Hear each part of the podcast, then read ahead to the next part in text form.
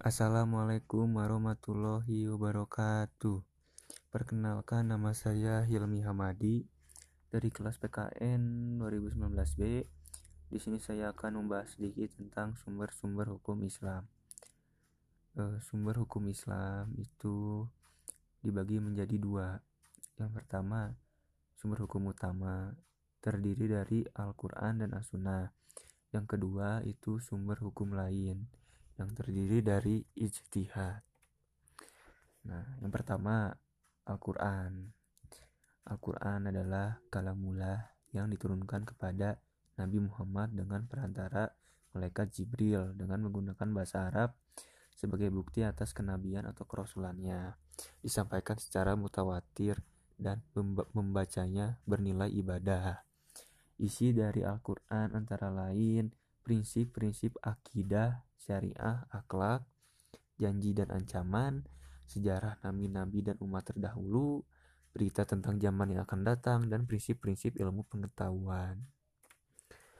Musi Al-Quran ada di surat Yunus ayat 57 salah satunya, yakni sebagai hudan atau pemberi petunjuk.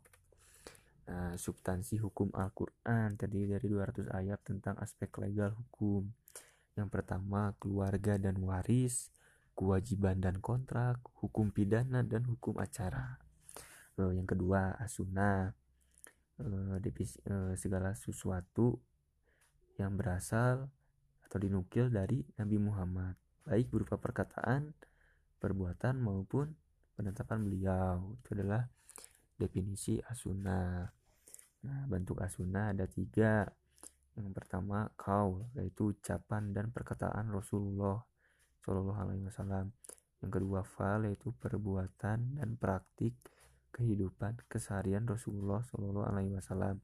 Dan yang ketiga ikrar persetujuan Rasulullah atas tindakan atau praktik yang dilakukan oleh para sahabat. Fungsi asuna adalah sebagai sumber hukum kedua, sebagai penjelas. Eh, penjelas itu terdiri dari merinci mengkhususkan, membatasi. Dan yang terakhir adalah menetapkan hukum baru.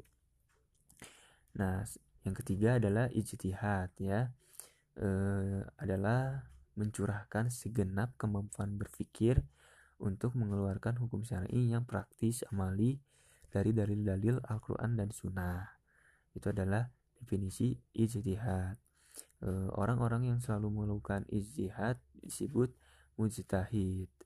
Nah, dasar penggunaan ijtihad dalam Al-Quran ada di surat Al-Nisa ayat 59 dalam sunnah yaitu hadis tentang diutusnya Muaz menjadi hakim di Yaman dan secara logika itu nas-nas Al-Quran dan sunnah terbatas sedangkan peristiwa manusia tidak terbatas objek atau medan ijtihad antara lain adalah masalah baru yang hukumnya belum dijelaskan oleh nas dan masalah baru yang hukumnya belum diijmakan atau disepakati. Syarat mujahid antara lain menguasai dalil-dalil hukum dari Al-Quran dan Sunnah, menguasai bahasa Arab dengan ilmu-ilmunya, mengetahui masalah-masalah yang sudah diijmakan, dan masih banyak lagi.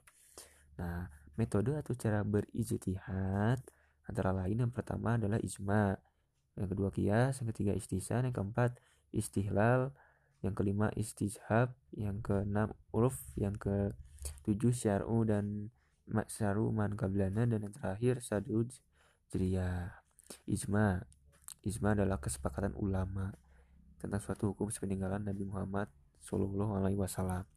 Ijma dibagi menjadi dua. Yang pertama ijma sari, jelas pendapatnya dan memperhatikannya. Yang kedua ijma sukuti, tidak jelas pendapatnya atau diam. Terus kias ya, kias itu jadi menyamakan hukum.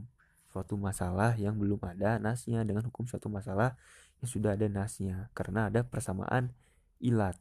Ilat itu suatu sifat yang menjadi dasar untuk menetapkan hukum. Terima kasih. Itu dari saya. Mohon maaf bila ada salah-salah kata. Bila topik walidaya assalamualaikum warahmatullahi wabarakatuh